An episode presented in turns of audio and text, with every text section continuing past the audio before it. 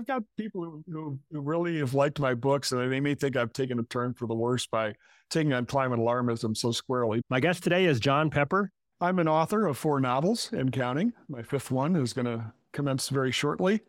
I've spent 23 years in the newspaper business, seven years as a reporter, 10 as a columnist, covering business and politics for the Detroit News. That was an experience that allowed me to get behind the scenes of power centers around the world, which I found personally very engaging and often entertaining.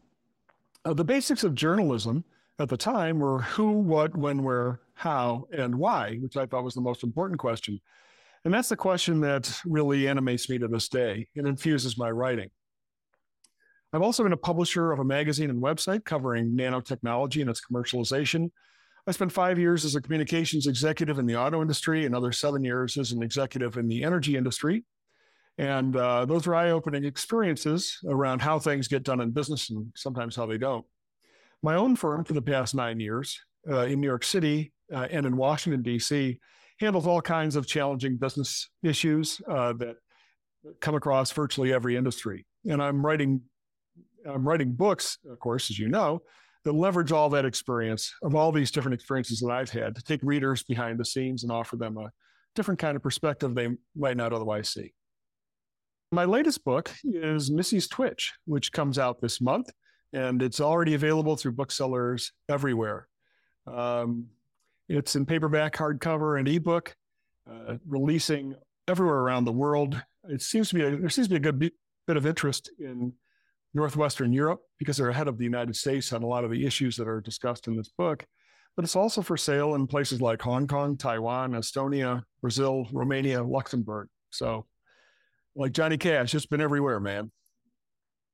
It's part of a series called Fossil Feuds, and Fossil Feuds, it centers on an embattled industrial company and uh, the family that is behind it. They're called the Crowes.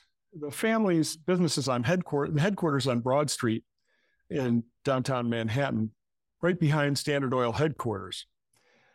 The Crowe family is fighting competitors, government regulators, activists, trying to drive them out of business because they're using fossil fuels. And as you know, that's evil in today's society.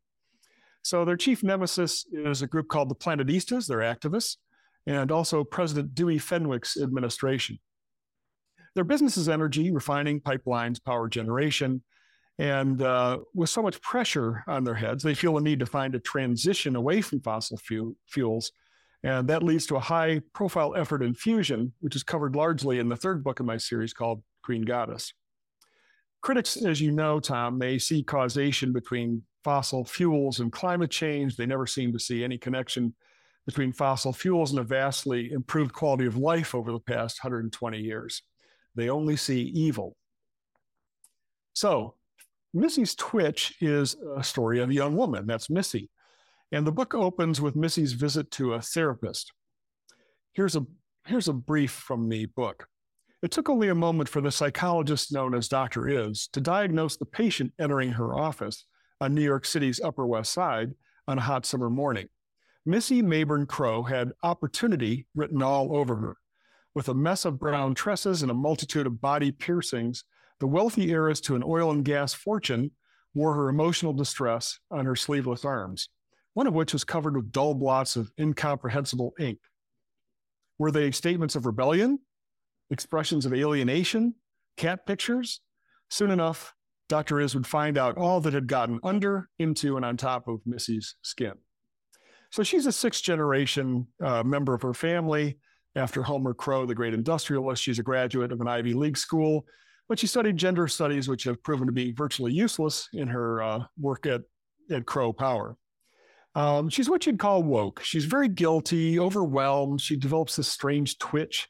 And Dr. Is diagnoses this as climatosis, all of Missy's friends get this, or almost all of them, except for one holdout named Blair. They're highly suggestive. They get this virus and it goes viral uh, through the help of TikTok and social other social media. The White House seizes upon this and says they can use this for their agenda on promoting the climate crisis.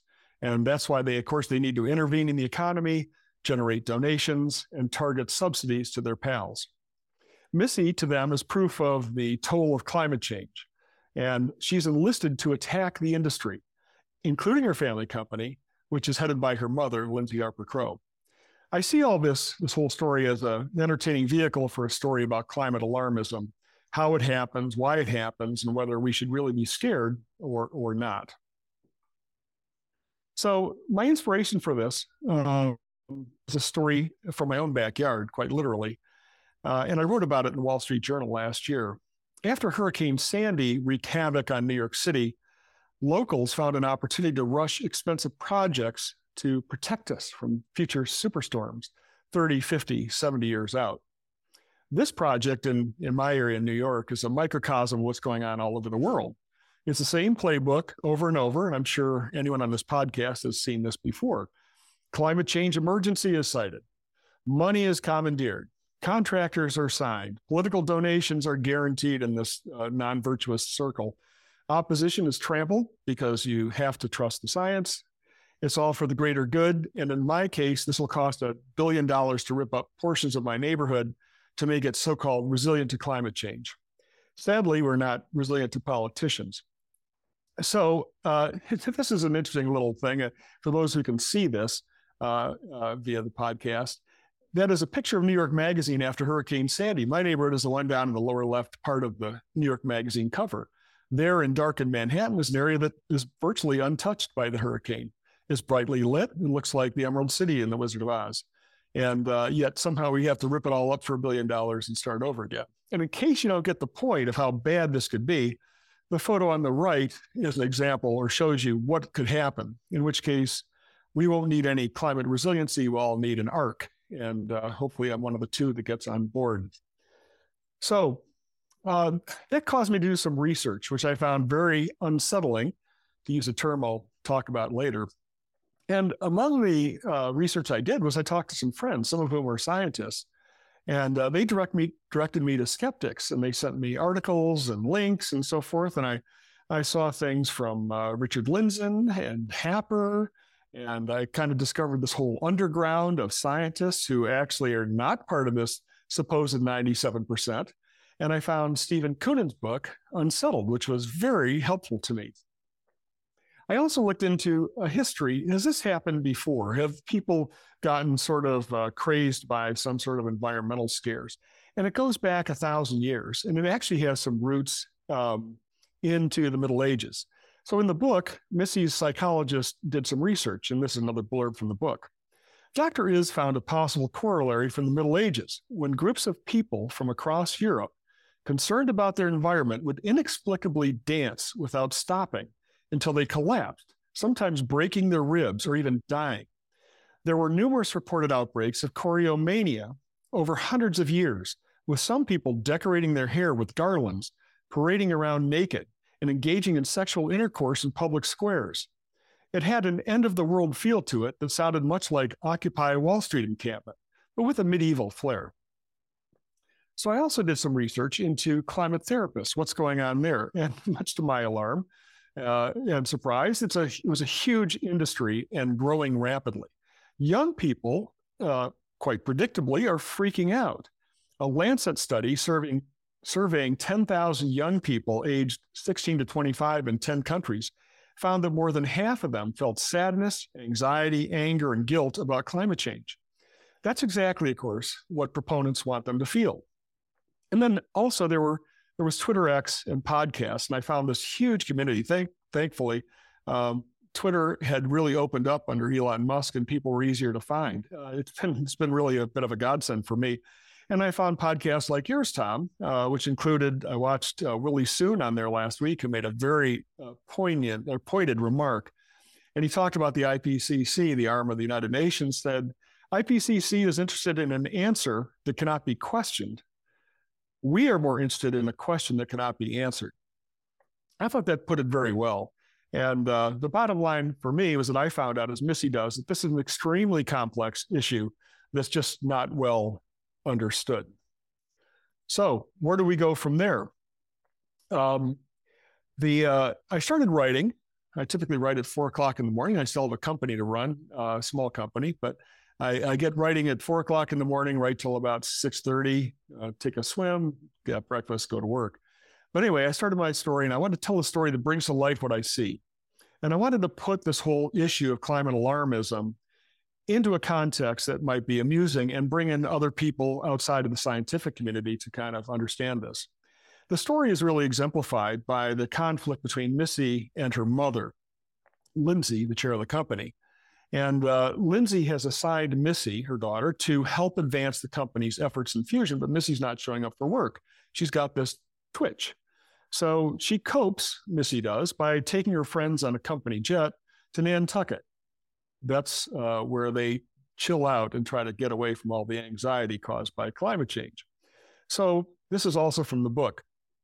A drinking game suggested by Missy's childhood chum, Blair, was for the five young women lounging about to take turns downing a shot of tequila, followed by a can of White Claw hard seltzer, as a chaser every time GNN News mentioned climate change in its coverage of a hurricane in Puerto Rico, the heat wave on the east coast of the United States, or even the rainout of the Mets baseball game in Pittsburgh.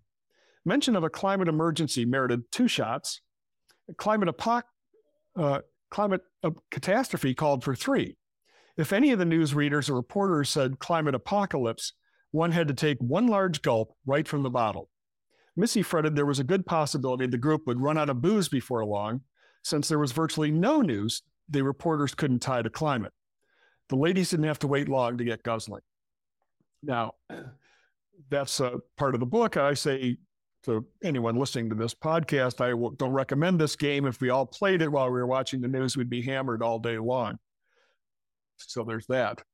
Uh, my what I found was, and what I deduced was that we're not in Kansas anymore. When it comes to climate alarmism, anything goes. And I'll, as I'll discuss, there's nothing that can't be tied to climate change in the minds of the alarmists. And we'll talk about how that's not an accident. In fact, that's indeed by design. My skepticism comes naturally, and not just because of my background as a reporter, but I come from Michigan. That's where I grew up. And we had extreme heat, extreme cold, extreme storms, sometimes all in the same day. Alarmists act like it was all invented last week.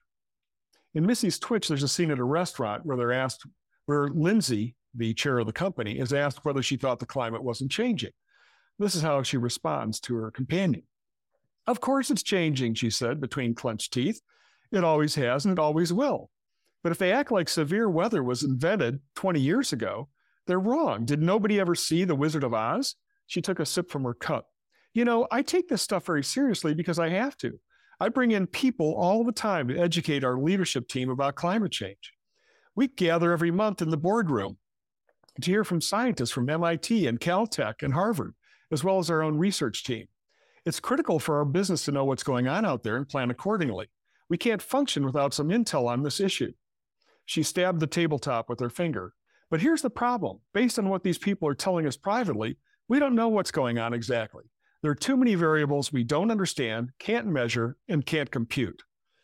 And yet, you wouldn't know that there was any uncertainty on this issue, Tom, uh, because uh, that's just not the way it's presented. So, how did that happen? Well, scaremongering is a public service, is what I've concluded. And uh, what I see out there is something called the Green Wall. I'm not talking about Fenway Park for baseball fans. It's this wall of climate info and misinfo that skeptics can't get past or over. And the main bricks are these media, search engines, entertainment, literature, politics, education, business. This green wall is all moving in one direction. The result is the skeptics haven't lost the science as much as they've lost the culture. The culture is all one sided. That may be 97%. And all these bricks in the green wall support the same conclusion humans are destroying the climate and it's going to come back and kill us all. This wall was constructed using a design principle that works effectively um, in communications. Uh, so called, the acronym is KISS keep it simple, stupid take an incredibly complex topic with a million variables, then you distill it down to one component, greenhouse gases. Then you distill it further to CO2. Then you make it all about fossil fuels, mined and burned by humans. See, it's easy. When you skip further analysis, the science is settled. 97% agree. The planet is at stake. No cost is too high, no inconvenience is too much of a burden, and no freedom is too precious to sacrifice to save our one and only planet. That's the working theory. So, how did this happen? Here's the media on climate. There's always cause for alarm. This, uh, this lays it out pretty succinctly here. Los Angeles Times front page, screaming headline California's climate apocalypse. This is the first brick in the green wall, and maybe, maybe one of the most important. The media is morphed from reporting news to activism to protect the planet. They say ludicrous things like, we need to hold the temperature down to 1.5 degrees. So somebody might think, we can do that? Really? I just turn that knob over there a scooch? Uh, how does that work exactly? Well, the media issue is capsulized in the drinking game mentioned earlier between Missy and her friends watching TV news and drinking and shots every time they hear about a climate crisis. Here's another aspect. Here's another continuation of that scene in the book.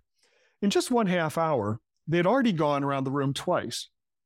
Now, a sodden correspondent dramatically demonstrating how hard it was to hold his ground amid gyrating palm trees in San Juan shook his head in frustration as he reported on Hurricane Ralph the Drag Queen, the first storm to incorporate the World Meteorological Association's switch to non binary names for hurricanes.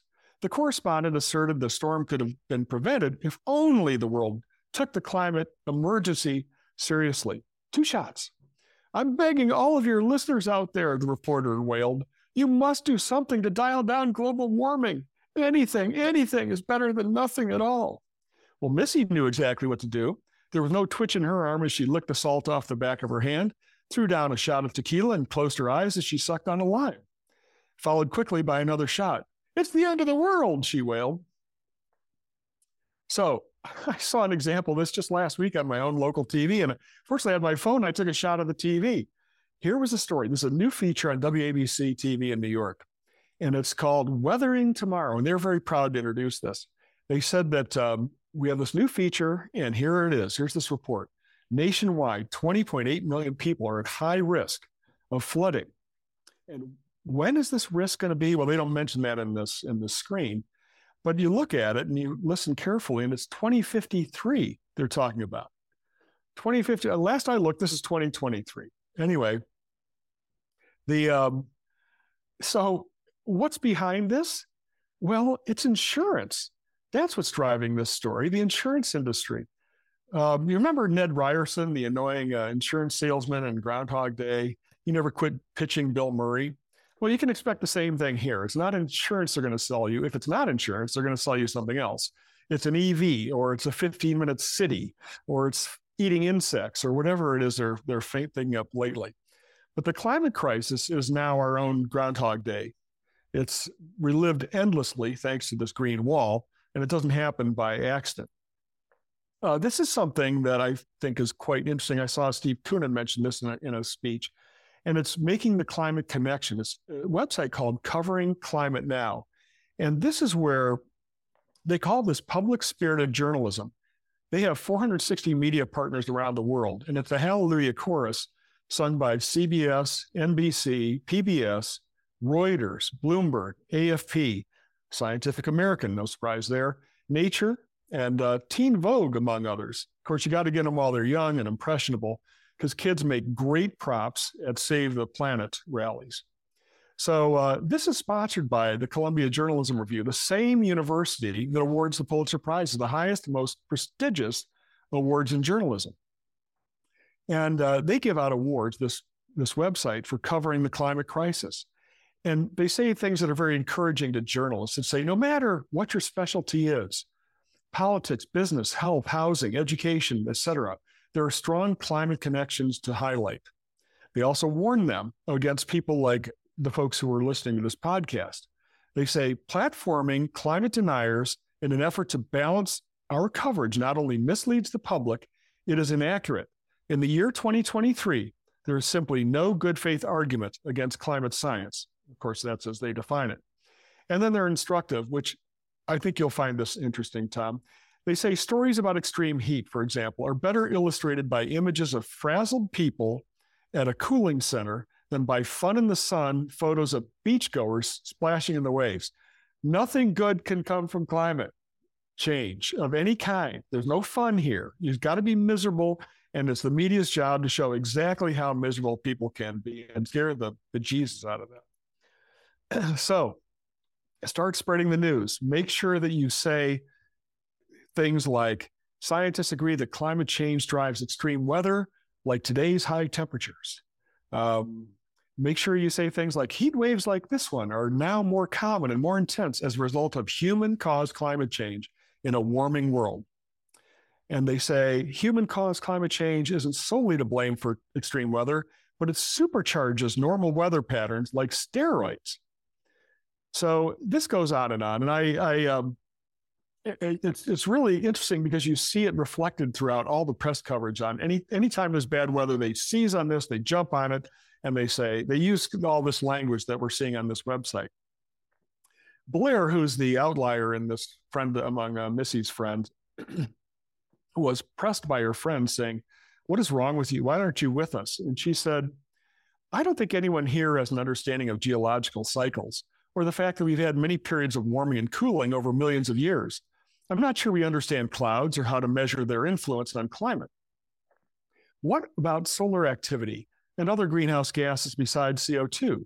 Some argue we have too much carbon dioxide. Others argue we're getting dangerously low considering how important it is to vegetation. I doubt anyone here understands the cooling effect caused by aerosols. aerosols, Dr. Asked. Oh, she's talking about hairspray, Gina said confidently. Well, not exactly. But um, anyway, that's the that's about the depth of uh, understanding for some of Missy's friends on this issue.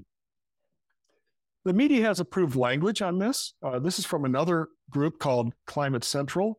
And they say things like this is language for journalists. This is directly taken from their site. More frequent and intense extreme heat, the deadliest natural hazard in the US, is a direct result of a warming planet. So they, uh, they have found that the media's response to COVID, this won't surprise you either, Tom, but the media's response to COVID 19 provides a useful model, they say. Guided by science, journalists have described the pandemic as an emergency, chronicled its devastating impacts, called out disinformation, and told audiences how to protect themselves. We need the same commitment to the climate story, and I think we're seeing that certainly play out. And here's an example of that. Anyone who's listening to this in uh, in Europe and especially in the UK, where the BBC is famous for these these burned out uh, maps of weather, shows areas not just being warm but incinerated. And it's just it's just amazing. I mean this is what climate change has done already. It's just burned these places to a crisp. Um, but apparently that's what they that's what they think is uh, is appropriate. And climate central admits this on their website they say we collaborate widely with tv meteorologists journalists and other respected voices to reach audiences across diverse geographies and beliefs um, to generate thousands of local storylines. So they're helping to generate these things. They've they're getting all kinds of mentions all over the world, fifty thousand plus, and in 170 countries. So their their thinking on this is pervasive. And in a land of uh, you know we're in a we're in a time where uh, journalistic resources are diminished, newsrooms aren't as big as they used to be journalists don't have the time to dig into things the way they might have once upon a time when they can be cut loose for a special project. They need information fast. And these folks are ready with resources and, and talking points ready to go whenever somebody needs them. The big dog in this, of course, is the New York Times, which sets it up, sets up the agenda for most of the mainstream media, the legacy media. And if you Google New York Times climate reporter, you'll come up with a long list. This is just the top of my window but there's a long list of them, and they have stringers all over the world who are covering this particular issue. And um, so, what they are doing, though, what's what's really interesting about this is that Times has morphed from just reporting on this to really push an agenda, to organize summits around climate change, including Climate Forward that was in New York uh, last month to coincide with the UN General Assembly. That's where they brought together world leaders, climate activists, business innovators, scientists together in one room to explore the solutions to the climate crisis and what might come next. Um, I don't think, Tom, you were invited to be one of the members on this, but Michael Bloomberg was, Greenpeace was, American Clean Power Association, they might have some money involved in this, and the CEO of the Hip Hop Caucus, which is apparently an activist organization. The sessions covered the transition to renewable energy, climate finance, um, both for the energy shift and for mitigation, and rethinking our food systems. So uh, I hope you do like insects. They're coming our way sometime soon. Uh, here was some coverage that mirrors this activism outrage and hope on the streets of New York. And what's really interesting is, is how they could still take a nice day. Here, here's the, they're just they're just killjoys. Sunday in New York was as pleasant as a late summer day can be, but the specter of fires, floods, and storms was on everyone's mind. I mean, what? Can't we just enjoy a nice day anymore? Does it have to be apocalyptic? Anyway, they this the story went on to say, and listen to the adjectives they used to describe this. Extreme weather, much of it fueled by climate change, has rattled the globe like never before. Enormous wildfires burned in Canada and Europe. Record heat seared the United States. Spiking ocean temperatures bleached corals. Against this apocalyptic backdrop, world leaders, executives, and activists have descended on New York. Okay, for this nice day. Um, so they did say they did allow that on that there's a good news bad news thing here. On one hand, the good news is the green revolution is genuinely underway in the New York Times view, with trillions of dollars being spent to reduce planet warming emissions. The bad news, on the other hand, is the destructive effects of climate change are now squarely upon us and poised to get worse, scientists predict. And who do they quote first among scientists? Al Gore. The basis for both the hope and fear has increased, he says. So uh, they even tied the Capitol riot in, from July 2021 to climate change and said that um, said that the uh, there's a long and sad history of efforts by industries and interest groups to reshape the discussion of climate science and undercut the overwhelming evidence that greenhouse gases produced by humans are leading us to global ca- catastrophe. So nothing can escape the climate story in the Times view. There is there are a few exceptions out there this is one that I see. Um, I subscribe to Michael Shellenberger's feed, which is interesting. He's really good at, at getting behind the scenes on what's really going on and that never gets covered in the legacy media. But this particular story talked about uh, here's a quote from it Obama and Biden had sought and won 150 billion in new federal money for green ener- energy, 90 billion from the stimulus. Stimulus money wasn't evenly distributed, but rather clustered around donors to President Barack Obama and the Democratic Party. At least 10 members of Obama's finance committee and more than 12 of his fundraising bundlers, who raised a minimum of $100,000 from Obama, benefited from 16.4 billion of the 20.5 billion in stimulus loans. So 80% of the stimulus loans went to their friends who were raising money for them. I mean, this is just one more example of this little circle and how it goes round and round. Uh, another brick in the green wall is the is search engines. And I think a lot of you have probably heard uh, this heard this clip from UN Undersecretary General Melissa Fleming, who talked about how they were getting the UN folks were looking at Google and doing searches and finding that they didn't like the results. So she said, if you Google climate change now, at the top of the search, you'll get all kinds of UN resources because they partnered, the UN partnered formally with Google to make sure their information is first. And presto, there they are. Climate change. Boom, right at the top of the right at the top of the search list. of course, we've seen this kind of collusion before. I thought this was interesting too. If you search things like climate change denial, you find out that it's dismissal or unwarranted doubt that contradicts the scientific consensus on climate change. Those promoting denial use rhetorical tactics to give the appearance of a scientific controversy where there is none. So I'm sorry for any of you who are listening to this who think there's um, uh, there's some controversy here or there's some disagreement. There is not. It's official. So just shut up. That's their point of view. Now you have, uh, so I did another one. I said, I was looking for climate change contrarians. This is why Twitter has been so valuable, is because they actually, I can find people. I mean, I can find you, Tom, and then I can find who follows you, and then I get suggestions, and I get more and more. And it's it's been really interesting and really helpful. Uh, and that's how I learned a lot about uh, some of some of the things that were going on. But I did climate change contrarians on Bing, not Google, and it said that uh, 97% of the scientists agree, which you your folks have debunked on these podcasts already. Um, I thought this was interesting at the end. They dismissed the contrarians because they're age 65 or older. I thought, well, why would that be? Maybe they've seen bad weather before. Uh, maybe they're not looking for uh, government funding for a grant. Uh, maybe they've, uh, you know, maybe they're not worried about tenure. There could be other reasons for that. Uh, I think their their implication is we're just we're just senile and we don't know what's going on. So take, take that to the bank. Um, another brick in the wall, entertainment. Hooray for Hollywood. This is hopeful, I hope, for all of you to understand that there are 10 climate change movies to watch in 2023. And oh, they got such entertainment. There's number one on their list is Don't Look Up, which uh, likens a fast moving comet about to destroy Earth to climate change. So, comet destroying Earth, temperature rising maybe a degree, um, pretty much the same thing.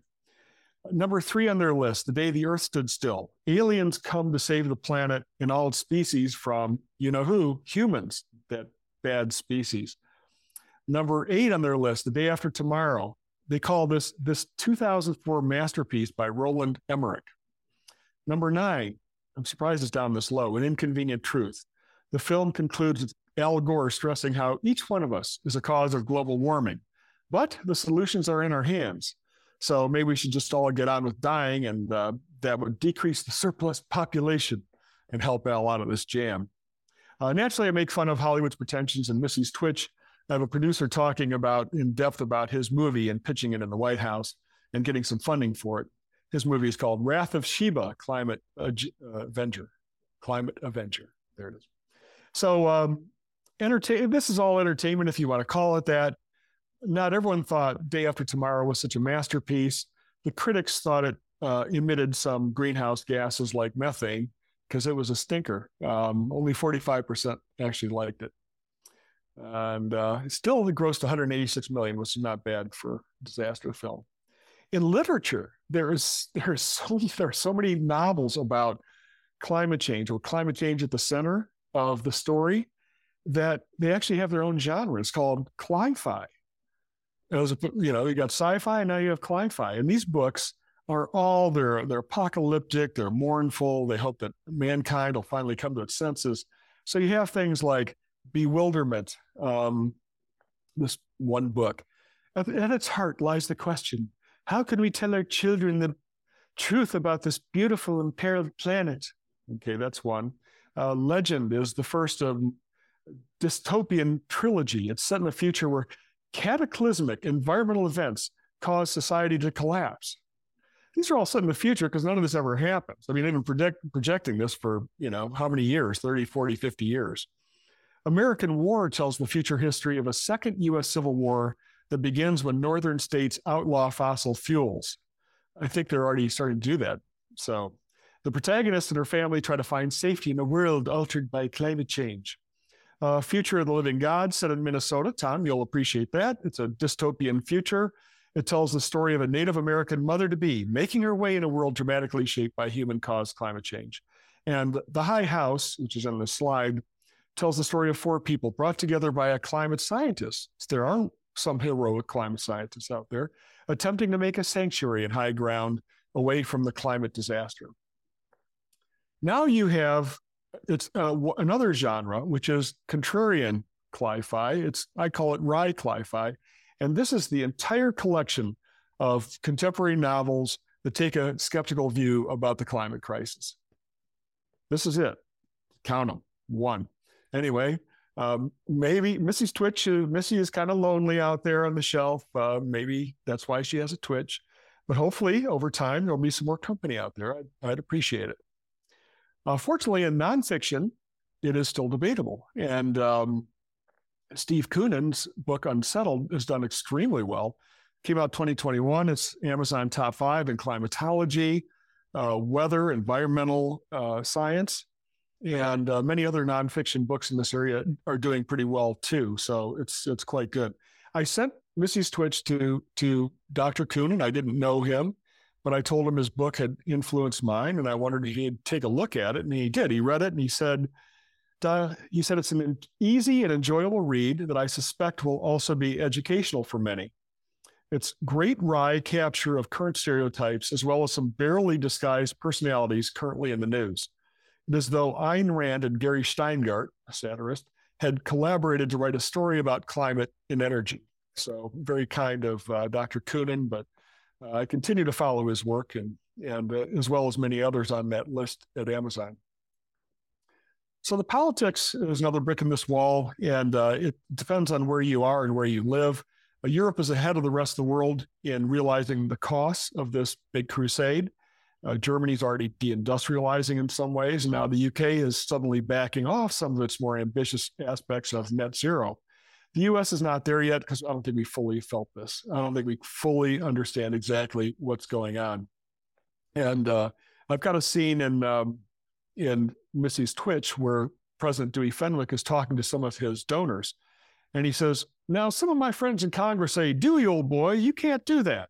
You can't shut down our nuclear facilities, our coal plants, our gas plants. We don't have enough electricity for renewables. We never will. Well, okay, that's their opinion. But see, that's why I'm planning to ask Congress for a trillion dollars in clean, green energy to provide cash to struggling companies like yours that make windmills, solar panels, and electric cars, that provide insurance and financing and marketing to the fast growing climate industry. We're calling my spending proposal the Healthy Families Act so that people don't get the idea we're wasting their money on some climate boondoggle. He chuckled as if that were far fetched. And if for some unforeseen reason we can't produce all the electricity we need, then by God, we're just going to have to pick and choose our priorities, which should scare the hell out of all of us. So here's another aspect of our of our of our politics: competing priorities. On the left, for those who can see this, there's a picture of Windbreaker Joe with a baseball cap on and a bullhorn on the streets of uh, Detroit, where they're striking, the, uh, the UAW is striking against the auto companies, largely because their jobs are going to be eliminated by this electrical vehicle mandate. Uh, that's not the only reason, but that's a big reason for it. And uh, a few hours later, there so Biden spends 12 minutes on the picket line showing his unstinting support for these guys who are going to lose their jobs. And then he goes off for his real audience, puts on his suit and tie, gets aboard Air Force One, flies out to the Bay Area for what the LA Times calls three fundraising events in some of the swankiest neighborhoods of Silicon Valley and San Francisco. Well, who do you think he's appealing to there? The same people want to put these guys out of business on the other side. So anyway, this is all this is all how it works. Um, pay no attention to what's going on over here. Just pay attention to what I'm telling you now. And uh, in politics, this is a whole of government uh, effort to to push this climate agenda. It's in every department, and in fact, uh, National Security Advisor Jake Sullivan said this is a modern American industrial strategy with a much more assertive federal government in, in guiding investment, energy, and trade. From the book, I have a scene where the uh, head of the Joint Chiefs of Staff is discussing this issue with with of climate change with the president. General Sherry Flowerday proposed banning the use of weapons that have a negative impact on climate. Well, don't they all? The president asked. Pretty much, he said. So he said, what would we use to defend our nation? General Flowerday looked at him blankly. All we've determined so far, sir, is the kind of weapons we can't use, not what we can. Many of the weapons currently in use today have massive carbon footprints, so obviously they're out. The president pressed further. What does that leave us? Slingshots? Pea shooters? The general stared at him. The president shook his head and said, Look, here's the deal, General. What if the bad guys don't give a howdly doodly about climate change and they use something like, I don't know, bombs? The general declared imperiously, Then they're on the wrong side of history. The president squinted. Not if they're alive and we're dead. So there you go. There's the future of our defense industry. Uh, we're getting near uh, near the end of this presentation. I got a couple more of these to go. One is education, which is uh, this photo showing kids holding a sign saying, "You will die of old age. We will die of climate change." How exactly climate change? Cause of death, climate change. I don't see that coming on a death certificate anytime soon, but but they do. They're at Columbia. Of course, they see it. Columbia is uh, pushing this whole education, uh, making climate education, in their words, a mandatory part of the national curriculum. So far, 7,000 colleges and universities have signed a letter to the UN declaring a climate emergency. New Jersey and Connecticut require by law that climate change be taught in schools. New Jersey schools are required to teach that climate change across all subjects, including gym. Uh, would they show any charts in gym? Would they compare observable data to modeled data? Would they discuss all the different variables that may have an impact? No, of course not. Uh, they say that, but what they want to do is they want to move behavior. And if 16% of secondary school students around the world studied climate change, it would result in cutting almost 19 gigatons of CO2 by 2050. So again, it all redounds down to CO2, fossil fuels, et cetera, keeping it simple, stupid, even for those who are being very educated, supposedly. So as for the last uh, brick in this wall, it's uh, business resistance is futile, as we show this man waving a white flag holding and uh, a suit. For the older industries, I mean, this could be a whole presentation in itself, though, how the business uh, is reacting to this.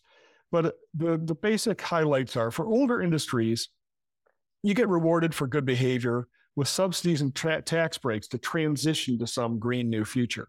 For bad uh, behavior, you get very uh, draconian regulations and you're treated like a political pinata. You're polluting, you're resisting, you're, you're hooking us all to a sick addiction. Any new industries, uh, this can be a wonderful thing because disruption is their friend. It creates opportunity. And you can get in on the rulemaking, you can help decide the right technology that the government decides to mandate and you can become part of this massive success story. You're creating a billion new green jobs and you're going to make this bright new future and so on. Uh, there's a famous thing in business about how to create successful business called the blue water strategy. And it's that you create the market, you dominate it. And uh, the classic example of that is Henry Ford and the Model T, which he introduced in, in uh, 1908. And while everyone else was making a car for the rich people, he made it for the masses dominated for 20 years, and uh, Ford remains still working on that momentum even today.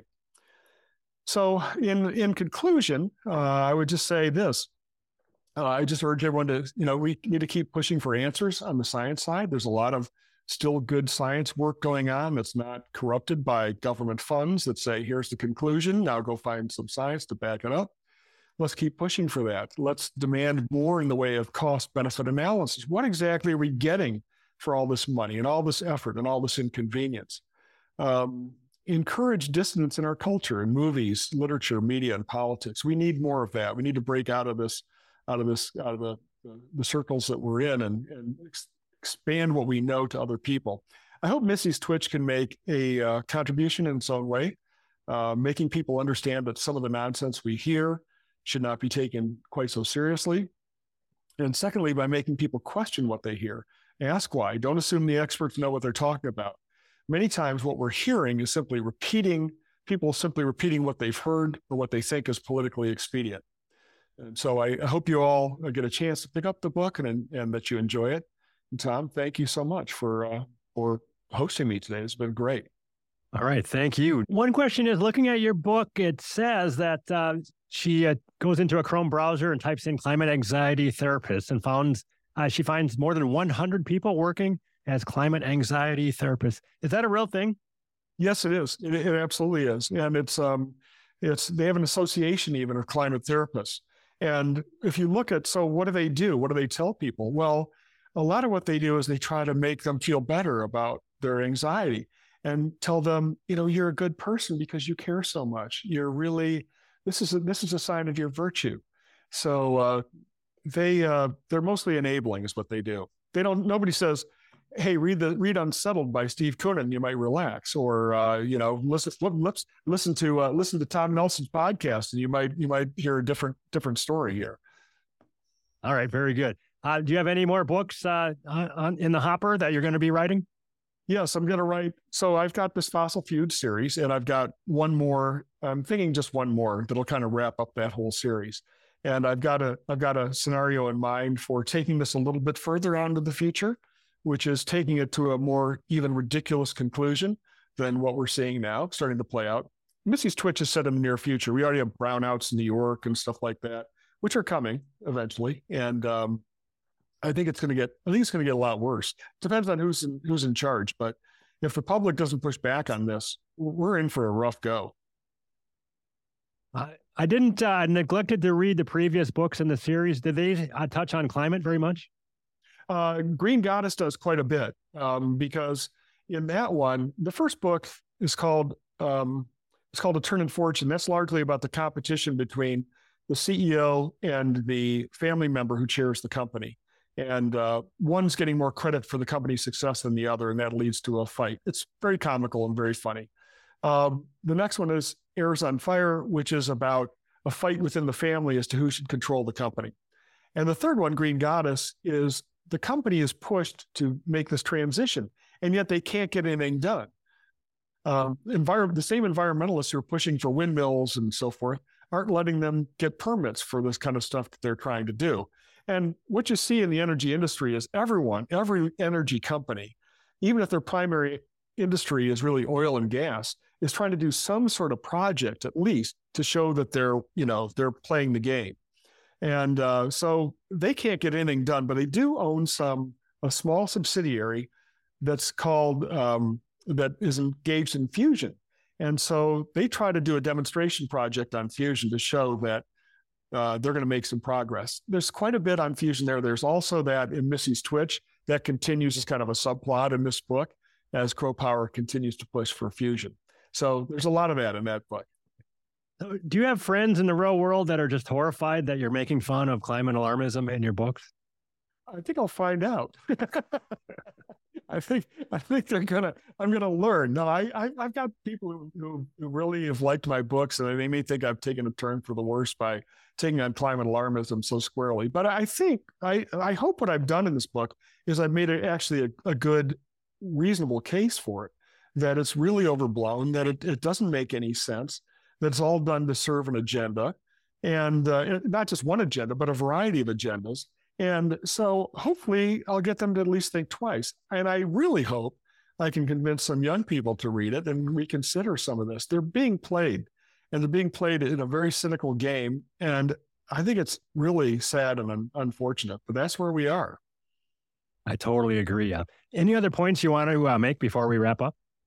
Geez, I've made so many, Tom. I'm not sure I've got any more, but uh, hopefully, hopefully that covers most of the groundwork. But I think I think there are so many other things in Missy's Twitch that I think people in this audience in particular will resonate to. They may not agree with every point or every point of view, but I think they'll be glad to see this represented in in contemporary literature because otherwise it's just not. Yeah, I like the fact that you threw in a lot of humor. You don't see so much humor in the climate world, so um, no, no it's a pretty yeah it's a pretty grim march by and large. But yeah, I tried to I tried to lighten uh, lighten our step a little bit with uh, with humor, and and I think a little bit of some of this deserved, in my view, a bit of ridicule. I think I think until we hit the point, I mean, obviously the main vehicles for comedy in this country are not going to make any fun of this. That's taboo. But fortunately, I'm an independent uh, publisher. I can do what I want. Not worried about being canceled, and you know, so have at it people don't like it, that's okay. All right. I will let you go. But thank you very much, uh, Jon Pepper, author of Missy's Twitch. Talk to you next time. Thanks so much, Tom. Right, Appreciate it. Okay. Bye.